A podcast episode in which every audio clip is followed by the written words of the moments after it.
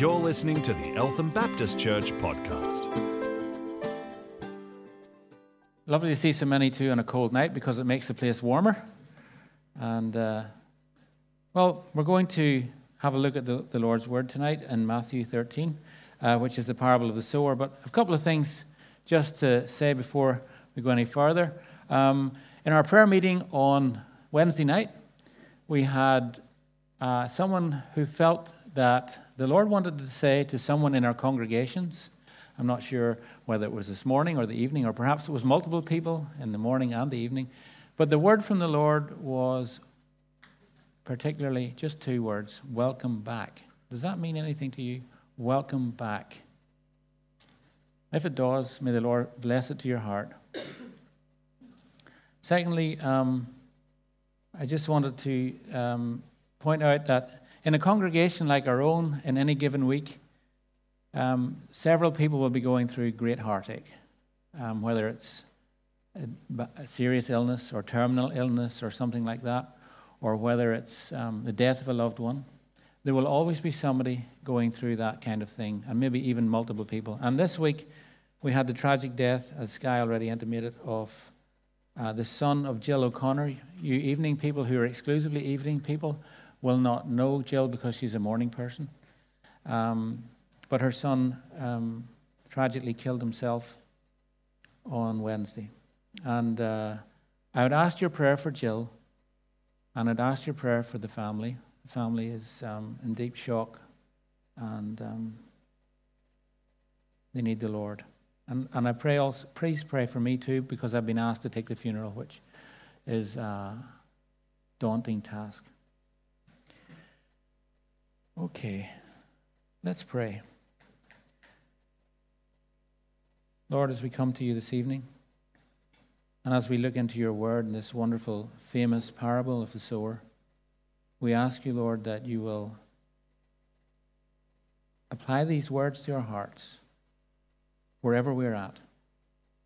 May it be a word of warning, encouragement, rebuke, or wherever along that line it needs to lie. May this word be from you. And may we all be built up in our faith as a result of this word. In Jesus' name, amen. I want to read the parable of the sower from Matthew chapter 13. So please have a follow along with your Bible in whatever form you have it. And um, have a look at the words, listen to the words, Paul tells us in his epistles do not neglect the public reading of the word. So um, we're going to do that tonight. There'll be a lot of scripture right through the talk tonight. So um, that it really is the word of the Lord that's coming through. Matthew 13, verse 1. That same day, Jesus went out of the house and sat by the lake. Such large crowds gathered around him that he got into a boat and sat in it, while all the people stood on the shore. Then he told them many things in parables, saying, A farmer went out to sow his seed. As he was scattering the seed, some fell the along the path, and the birds came and ate it up. Some fell in rocky places where it had, didn't have much soil. It sprang up quickly because the soil was shallow. But when the sun came up, the plants were scorched, and they withered because they had no root. Other seed fell among thorns, which grew up and choked the plants. Still other seed fell on good soil, where it produced a crop, a hundred, sixty, or thirty times what was sown. He who has ears, let him hear. The disciples came to him and asked, Why do you speak to the people in parables? He replied, The knowledge of the secrets of the kingdom of heaven has been given to you, but not to them. Whoever has will be given more and he will have an abundance. Whoever does not have, even what he has will be taken from him. This is why I speak to them in parables. Though seeing, they do not see, though hearing, they do not hear or understand. In them is fulfilled the prophecy of Isaiah. You will be ever hearing, but never understanding. You will be ever seeing, but never perceiving. For this people's heart has become calloused. They hardly hear with their ears and they have closed their eyes. Otherwise, they might see with their eyes, hear with their ears, understand with their hearts, and turn, and I would heal them. But blessed are you, blessed are your eyes because you see, and your ears because they hear. For I tell you the truth, many prophets and righteous men longed to see what you see, but did not see it, and to hear what you hear, but did not hear it. Listen then to what the parable of the sower means. When anyone hears the message about the kingdom and does not understand it, the evil one comes and snatches it away, snatches away what was sown in his heart. This is the seed sown along the path. The one who received the seed that fell in the rocky places is the man who hears the word and then at once receives it with joy. But since he has no root, he lasts only a short time. When trouble or persecution comes because of the word, he quickly falls away. The one who received the seed that fell among the thorns is the man who hears the word but worries. The worries of this life and the deceitfulness of wealth choke it, making it unfruitful. But the one who received the seed that fell on the good soil is the man who hears the word and understands it. He produces a crop yielding a hundred, sixty, or 30 times what was sown. Amen. So I'm sure all of us have heard this parable before. But we're going to have a look at it now. Look at the various aspects of it and apply it to our lives and see what the Lord wants to say to us today. The parable is really about the Word of God. That's the seed. And how people actually listen to the Word of God and how they, um, what they do with it after they listen to it and what the word actually does in them. And uh, this topic came to my heart um, just after I came back from the uh, trip to the Northern Territories, um, which we'll maybe tell you about maybe next week. Um, a phrase kept coming to my mind from when I was younger. I, I grew up in a, a community that was very heavily and still is very heavily Christian. By, uh, by that I mean most people are associated with a church, they're linked with a church, um, even to this very day. And uh, when the churches get out on a Sunday morning, there's a traffic jam in town. And I wish that the whole of the West was like that. But anyway, when someone would die, and even to this day, the question is asked Did they make a profession of faith? And um, uh, when that question was asked, I always waited to hear with great uh, expectation if they had or not. And when I heard that they had, I was joyful. And when I heard that they hadn't, I was sad. And, uh, but as time goes by, I'm beginning to realize that that's the wrong question to ask. Because we can easily make a profession of faith in the Lord Jesus Christ. Profession of faith is basically saying that you agree with the gospel. It's a verbal um, agreement with uh, the principles and the teaching of the gospel, uh, a verbal agreement with what Christ did, and all the rest of it. But many, many, many people have made that profession of faith, but nothing changed in their lives. They just kept going on the way they were going, and they looked back to a date when they made a profession. And this um, was very starkly um, made clear to me at the funeral of one of my uncles. Uh, he died, and then everybody asked the question Did he make a profession of faith?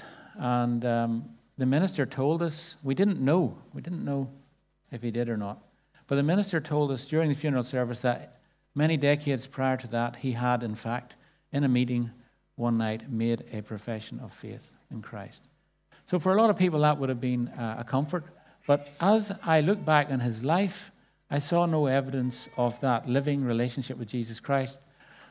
And um, I don't know how valuable that profession was. So, what I really want to say tonight is that if we're relying on a mere profession of faith, on one day when you came to know, apparently, Jesus Christ as your Lord and Savior, um, but nothing changed, you have no hunger for the Word of God, you have no hunger or desire to be with Him in His presence, then perhaps you need to go back to the root of that and see was that a mere mental assent to the gospel, or was it actually a taking on board, a beginning of a new relationship, the Holy Spirit coming in and the life beginning to be transformed. You see, the proof of becoming a Christian is not a confession, it's fruit. Uh, fruit, where are we? Here. Abide, fruit, glory. We keep coming back to this fruit thing, don't we? And uh, the scripture that we read tonight, in two times it says um, about a crop yielding 160 or 30 times more than was sown. That's the wonderful thing about grain. If you put one grain into the ground, you get many, many more back at the end of the harvest. And uh, it's actually an amazing thing. Very, very quickly, you have an exponential increase. I'm sure you've all heard of the story of the giant who uh, was playing chess with somebody and uh, he lost, but the, um, the prize for um, uh, winning the chess game was that on the first chess square, the person would get one grain of wheat. On the second, he would get two grains of wheat. And on the third, he would get four. And on the fourth, he would get eight. And so exponentially it increased. By the time they got to the 64th square, there was uh, not enough grain in the entire kingdom for um, anyone to, uh, for the giant to be able to pay the uh, fine for losing the game. Grain is a wonderful thing. When it is sown, it comes back a great, a great yield. And uh, I want us to look at what the seed really is that is sown. I just read today, um, after I prepared this sermon, that Jesus is actually as well seed. Remember the seed that was promised way back in the garden to uh, defeat Satan? He is that seed. But we're more thinking that the seed is the actual word of God that is sown and planted in a person's life. And uh, we could say that it is the gospel, we could say that it is God's manual, we could say that it's God's instruction book or his handbook. It's a guide for living. And it's all about God's fine tuning of the universe and sin and rebellion and the part that that plays in it, and then redemption. The seed is the Word of God, the gospel. I want to summarize the gospel before I go any further because we cannot take it for granted that everybody really has a grasp of the gospel. What is the gospel really? So, in a few short paragraphs, I want to summarize that maybe in language that you haven't heard it summarized in before. We Bible believing Christians understand from what has been revealed in this book that we have a maker. And I believe that we can come to that conclusion without the Bible as well. As we look at nature, and we sang tonight, uh, I'll just look it up here, the, the, lyrics, How Great Thou Art. I want to um, have a look particular, um, particularly at the verse When through the woods and forest glades I wander. Um, I don't even think I've got them all here. I see thy power throughout the universe displayed. We were sleeping on the beach in the Northern Territories. That was, it's not as nice as it sounds, actually. Um, mosquitoes, you think the mosquitoes are loud down here? They're like fire brigade sirens up there, and they're relentless. But anyway, one of the things we could see were the stars. Um, looking up there, just lying, looking up at the stars. And we were in the midst of a vast forest. One of the things that was, one of the illusions that was taken away from me on that trip and from Gary and others it was um, the fact that Australia isn't one huge sandy desert in the middle. It's vegetated from shore to shore. It's amazing. There was a lot of rain last season, and there's a lot of grass, a lot of trees, and it's very, very beautiful. And it all screams out Creator, Maker. And I, I hear the birds sing gently in the trees. How many bird species do you think I saw? 116. And that's with the bus going zoom, zoom, zoom, and didn't get a chance to stop and look at them all. But um, all of it screams out, Maker, Maker. There's a song we sing, I have a Maker. He knows my name. And so the gospel says we have a Maker. And when we look at the intricacies of creation, the DNA, the computer code, the extremely complicated computer code that is in the middle of DNA, we can only come to one conclusion we have a maker. And even Richard Dawkins is conceding that now. But he doesn't think it's God. He thinks it's an alien or a group of aliens that seeded us here on the earth. At least that's the same genre of idea. Maybe he'll get there in the end. Please pray for dear Richard Dawkins. Wouldn't it be wonderful if he was eventually saved. So we have a maker. And we had a relationship with this maker that was perfect. It was going along really well until our ancestors, Adam and Eve, decided that they wanted to have a bit of autonomy. They wanted to go against one rule that God had made. And so they disobeyed. And the breaking of that one rule actually broke the relationship completely between ourselves and our Maker to such a degree that we could never do anything to fix it. In fact, God made sure that we couldn't do anything to fix it. He removed the remedy, or He put a guard in front of it so that they couldn't go back and eat of the tree of life.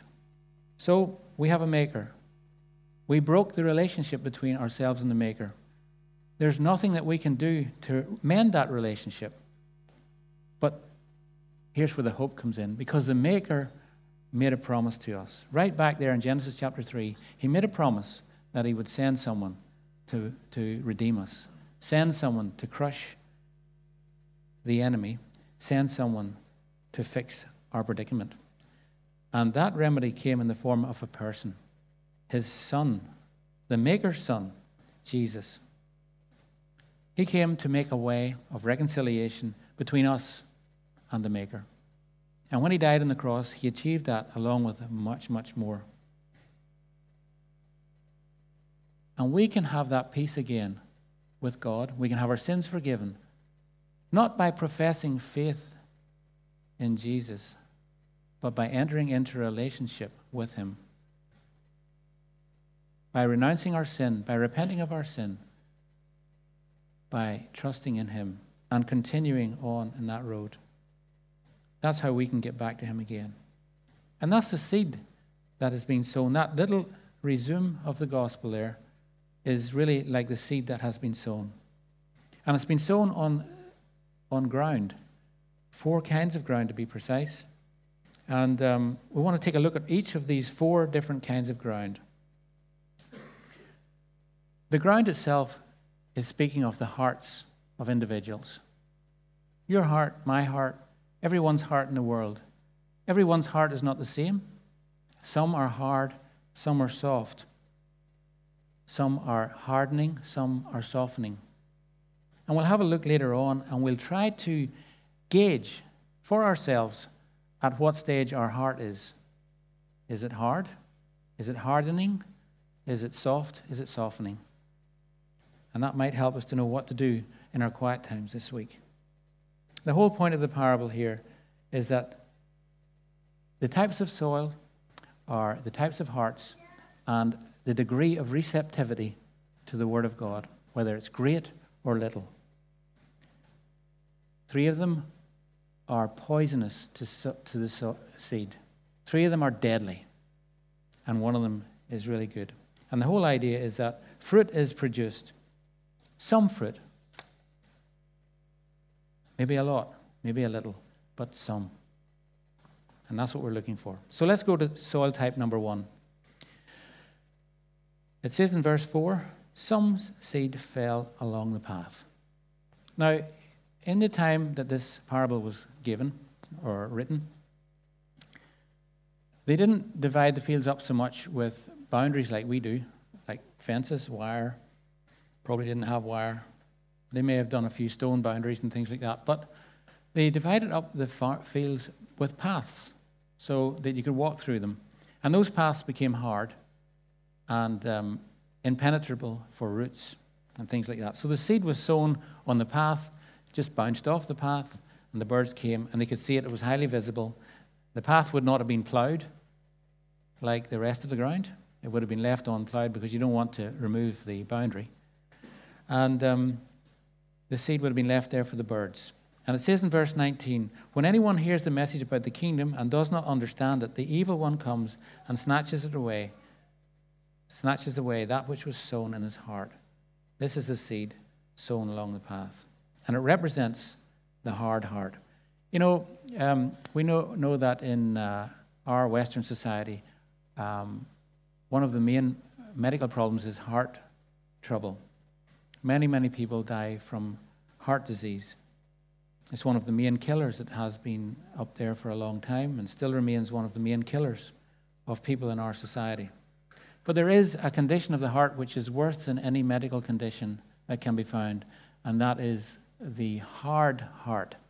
The heart that cannot understand the gospel, cannot receive the gospel. That is a seriously hard condition.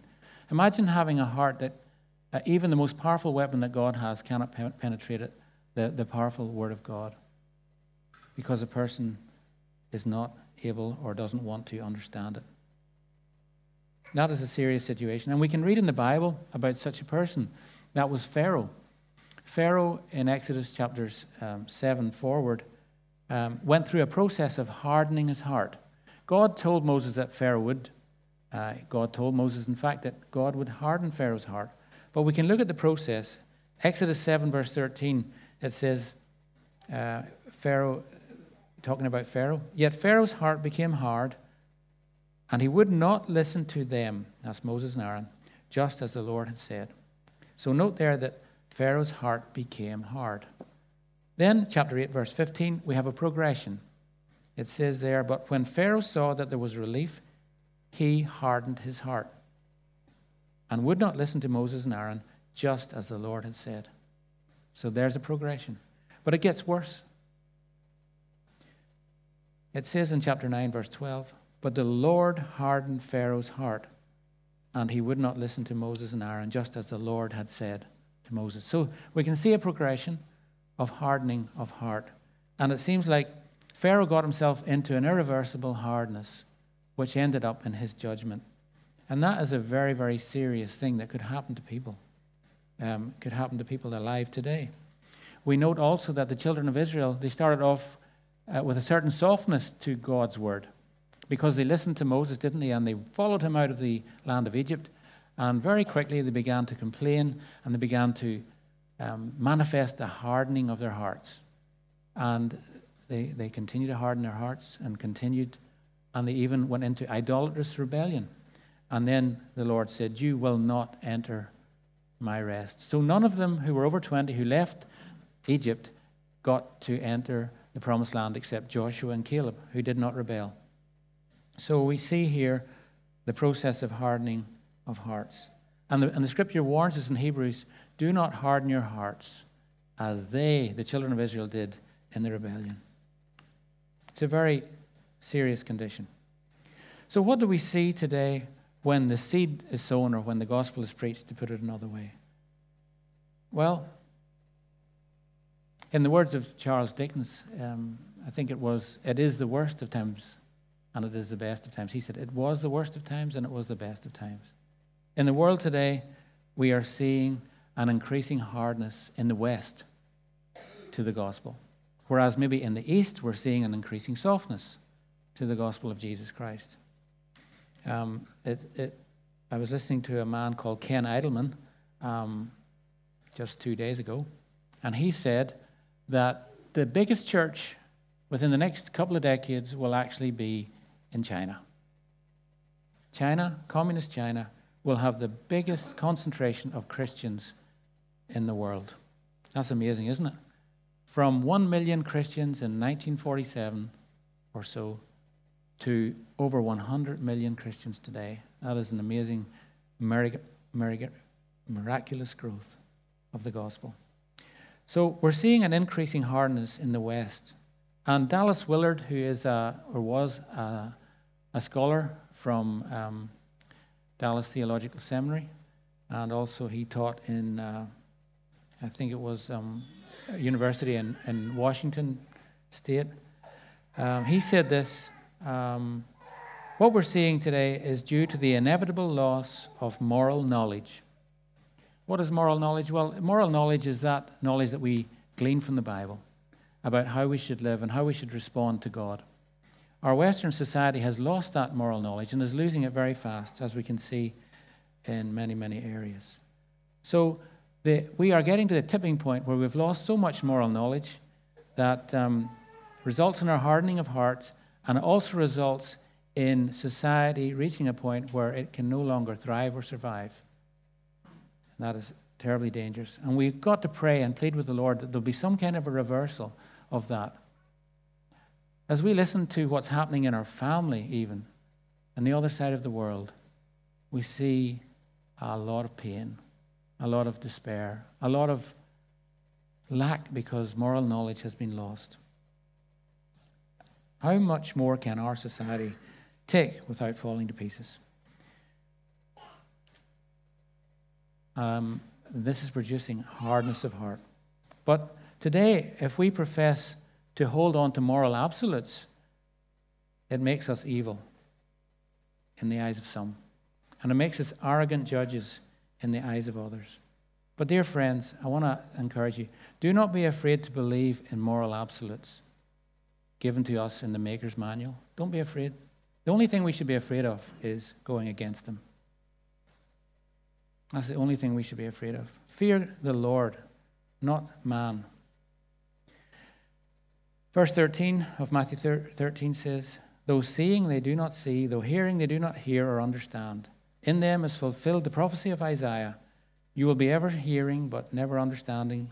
You will be ever seeing, but never perceiving. For this people's heart has become calloused. They hardly hear with their ears, and they have closed their eyes. So that's the hard ground. And we see that today.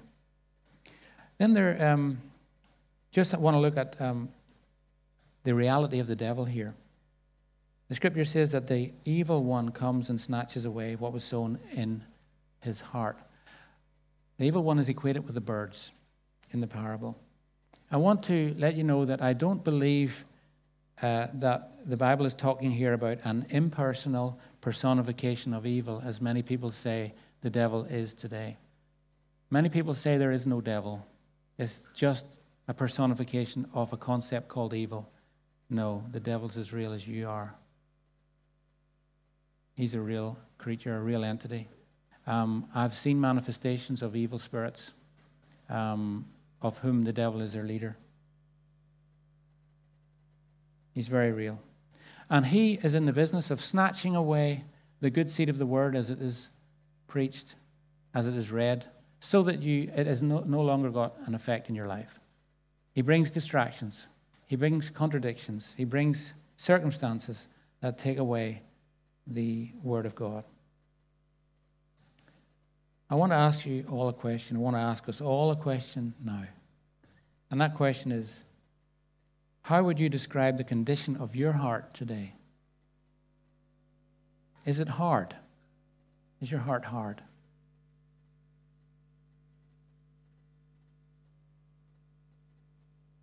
If it is, then plead with the Lord to soften your heart. Because it's only when it's soft that the word actually goes in. Even now, you, your heart may be so hard you haven't heard what I said. I want to ask it again. Wake up. Is your heart hard? If it is, plead with the one who can soften your heart to soften it so that you can hear the word, that it can go in and it can tr- save you and transform you. Perhaps your heart is not fully hard yet. That would be wonderful. But perhaps you sense over the last number of weeks and months it's hardening. You know, it's getting hard. Something has crept in, something has stolen your joy. You're just not hearing from God. Is your heart hardening?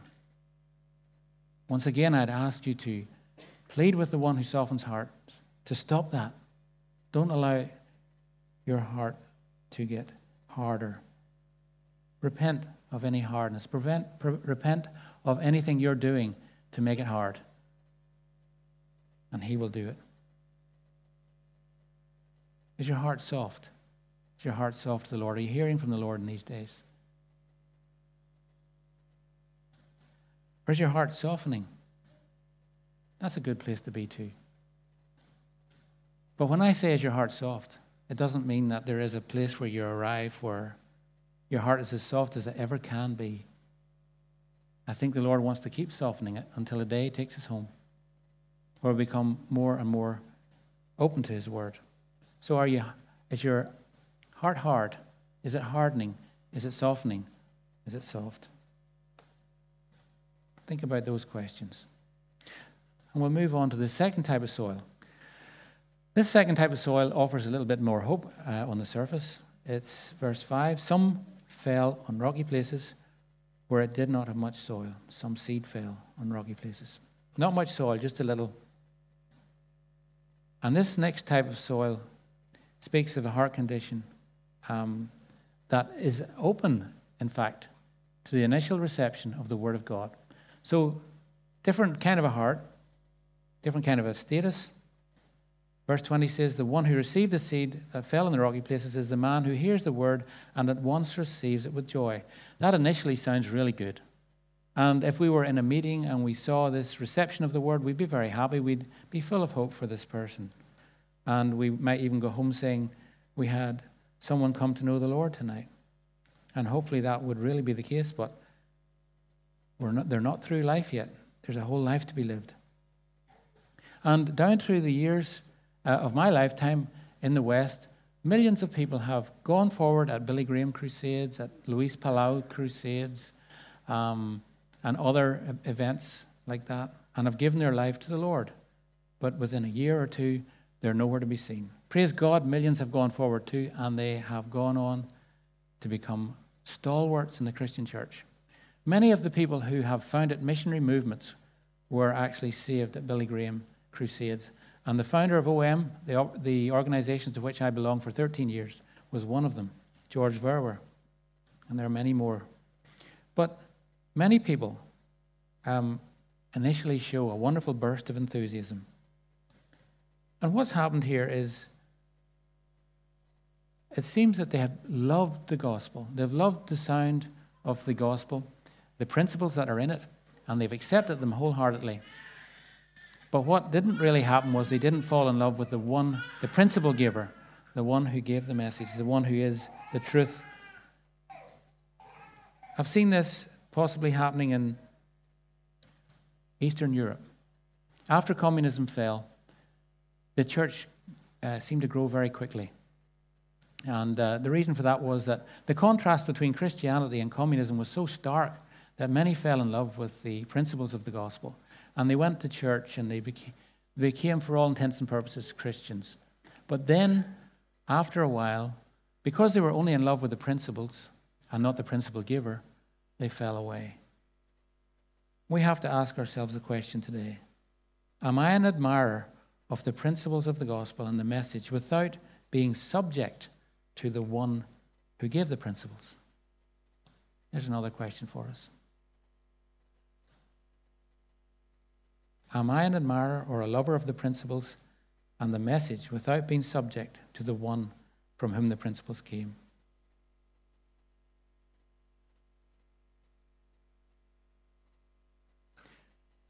Let's go on to the third type of soil, and that's the thorny soil. It says in verse 7 other seed fell among thorns.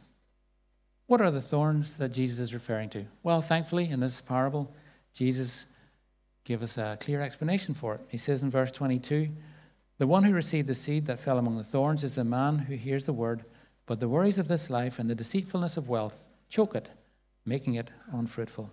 So there we are. The, the thorns that Jesus numbers here are the worries of this life and the deceitfulness of wealth. So let's have a look at the worries of this life. These are the things that can render the Word of God fruitless in our lives because we are unduly worried about it.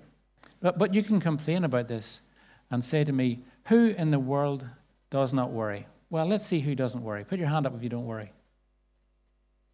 Oh my goodness, my own son. Joel, you're unique. I always knew you're unique. You're the only one who doesn't worry. Well, maybe after a while you might have a worry. You can let me know. Um, I'll listen to you. Um, everyone worries except Joel. and uh, but what do your worries do for you? Do your worries drive you to Jesus or do they drive you away from Jesus? And these people who fell away in this parable were the ones for whom the worries drove them away from Jesus. Now, the fact that everybody worries um, doesn't make it right. We all worry, but that's not a faith position. um, Jesus said, Do not worry. Paul said, Do not worry. Do not be anxious. Pretty hard not to do. But at least we can stop worrying, can't we, about certain things as we conquer and as we get perspective. Jesus said in Matthew 6:34, "Therefore do not worry about tomorrow, for tomorrow will worry about itself. Each day has enough trouble of its own." Jesus knew how dangerous worry is. Science has also shown us how dangerous worry is. And we don't need to go into it. It's, it's just common knowledge that worry is not good for us. It, it damages our health, doesn't it? And if we worry long enough, it could kill us. Um, we, we know that there have been cases where many people have dropped dead when they heard a, a very worrying story. They just dropped dead because it was overwhelming, killed them. And um, Jesus said, Do not worry about tomorrow, for tomorrow will worry about itself. What sort of things do we worry about? Well, Jesus knew very well what we worried about without actually worrying about them. He just knew us. Matthew 6, again, verse 25. Therefore I tell you, do not worry about your life, what you will eat or drink. Maybe that sounds a bit redundant here in this country where we seem to have an abundance of things. But if I were to tell you that there's a church just on the other side of the river that feeds 80 families every week in Donvale because they don't have enough to eat, would you believe me? Well, if you don't believe me, you can ask Phil Linden from Vantage Point Church. Verse 26 Look at the birds of the air. And as I said this morning, part of being a Christian is being an ornithologist because Jesus said, Look at the birds. All right? So, all of you who don't like birds, you better change your ways. Look at the birds of the air. They do not sow or reap or store away in barns, and yet your heavenly Father feeds them.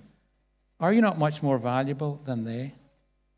Who of you, by worrying, can add a single hour to his life? In verse 28, he goes on, And why do you worry about clothes? See how the lilies of the field grow. They do not labor or spin. Yet I tell you that not even Solomon in all his splendor was dressed like one of these. If that is how God clothes the grass of the field, which is here today and tomorrow is thrown into the fire, he will not will he not much more clothe you, you of little faith? Maybe you girls worry a bit more about clothes than the boys. But don't worry about that either. There's always savers in Greensborough. Verse 31 So do not worry, saying, What shall we eat, or what shall we drink, or what shall we wear? For the pagans run after these things, and your heavenly Father knows that you need them. But seek, this is what we need to do instead. But seek first the kingdom and his righteousness, and all these things will be given to you as well.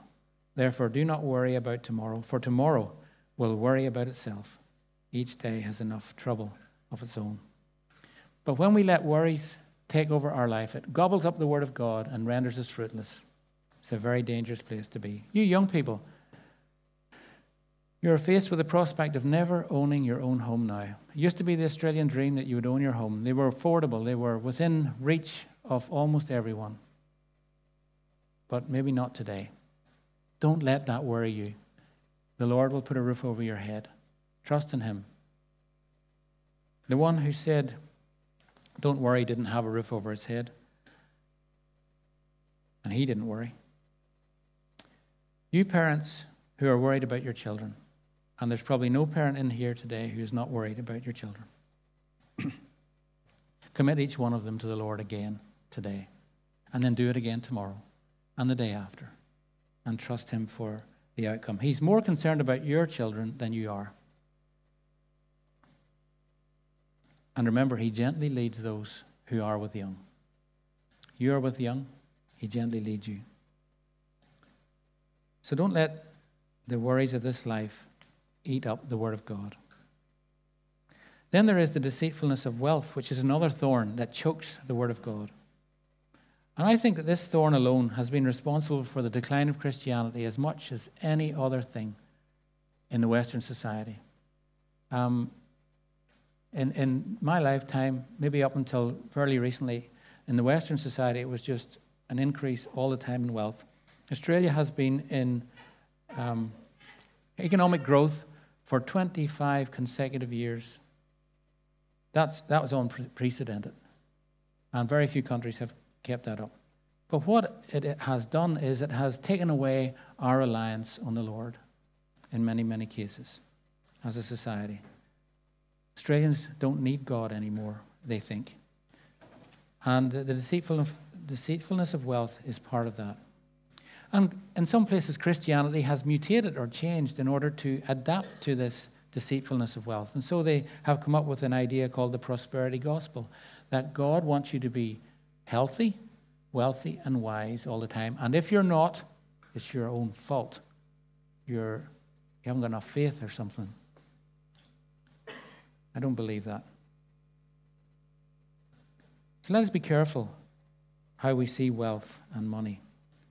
And uh, this will bring me back to 412 again. I want to encourage each one here to sign up for 412. This is one of the best resources that Eltham Baptist Church can offer to you and to the Christian community in this area. 412 is uh, a serious seeking after uh, the truth uh, and a serious seeking after God. It stands for Ephesians 4:12 where it talks about equipping the saints. Why would we equip the saints? You being the saints to reach out and spread the gospel. And in one of these lectures, we're going to be dealing with a subject called The Blessed Life uh, by Robert Morris. We've already done it in there in the back room, and those who have done it have been greatly blessed by it. It's, it's to do with the Christian and money. And it is uh, absolutely nothing to do with the prosperity gospel. The prosperity gospel says, give to get. Give to get. You give one, you get 10 back. You give one as a poor person, you become rich. God wants you rich. Does He? Well, this thesis is God give to God in order to be able to give to God, in order to be able to give to God, in order to be able to give to God. More and more and more. Please come along. There are also modules on Muslim Christian relations. There's a module on, um, if I can read it, Laugh Your Way to a Better Marriage and Teach Us to Pray. Four very good modules which I recommend to you. So back to the passage. The deceitfulness of wealth is something that Jesus talks a lot about. 16 of his 38 parables have to do with money. In the Gospels, one out of every 10 verses has to do with money. 288 verses in all. And they deal directly with money, not indirectly. The Bible offers only 500 verses on prayer. It's obviously enough. And less than 500 verses on faith. Big things, aren't they? Prayer, faith, big things. But guess how many on money? 2,000. the Bible deals four times more often with money than it does with prayer.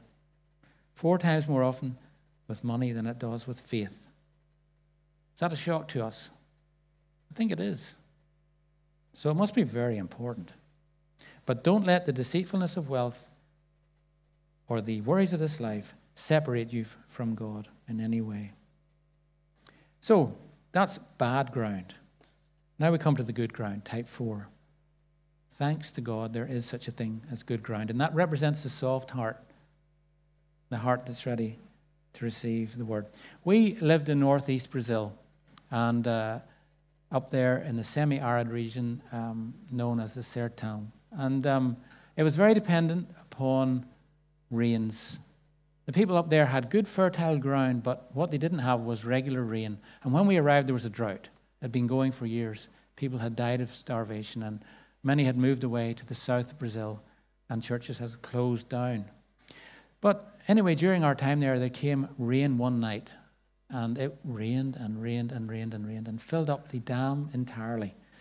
But what it did was it turned that pasty coloured hard ground into black soft ground, and the horse ploughs and the tractors were able to go through the ground and prepare it. It became soft and receptive to seed. And very soon, maybe four or five months later, there was a wonderful crop because of that heavy, heavy soaking that it got that night. And that's the type of ground we're talking about here the good soil. Verse 8 Still other seed fell on the good soil. And that's the so, sort of soil that produces fruit. I want you to take a little while now and just have a mental look at your life and ask yourself this question Is there the fruit of the Word of God in my life? Is there increasing fruit of the Word of God in my life? I hope you're encouraged by that search. But if you're not, please come to the Lord and, and ask Him for more. Note that there are varying amounts of fruit. Not everyone will produce the same amount of fruit. Perhaps even any one individual will not produce the same amount of fruit all the time. Jesus said 100 times more, 60 times more, 30 times more. The importance is not the volume of fruit, really, at this point. The importance is is there fruit at all? That is very, very important. If you find that you do have fruit in your life, that's wonderful. Praise the Lord. I want you to keep your heart open to the Word of God. Keep your heart soft to His Word. And may that fruit, you know, increase from 30 to 60 to 100.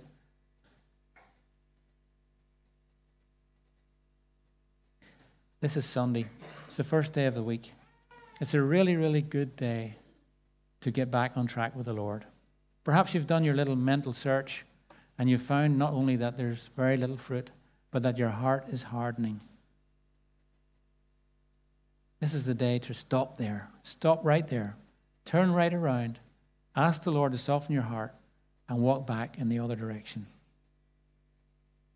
Because that's the only way we're going to be able to produce fruit. Remember, He is your maker, He designed you. You are broken. He wants to fix you. You can't fix yourself. He's the only one can fix you. And he will fix you if you ask him. Remember, too, how futile it is to live in a world that was designed by God by rules that are contrary to his design. It doesn't make sense. And that's what the world is trying to do. It won't work, no matter how hard they try. It won't work. So come to Him now. Let's all come to Him now and let's have a, a, a time of prayer, just rededicating our lives to the production of fruit for the glory of His kingdom. And don't leave this building tonight without doing business with God. If it um, requires coming and talking to one of us, members of staff, one of the church council, or uh, a trusted friend, do it. Don't leave without doing business with God tonight. Let's pray. Lord Jesus, as we have had a look at our lives, we know the state of our hearts. We know if we're hard or hardening. We know if we're soft or softening.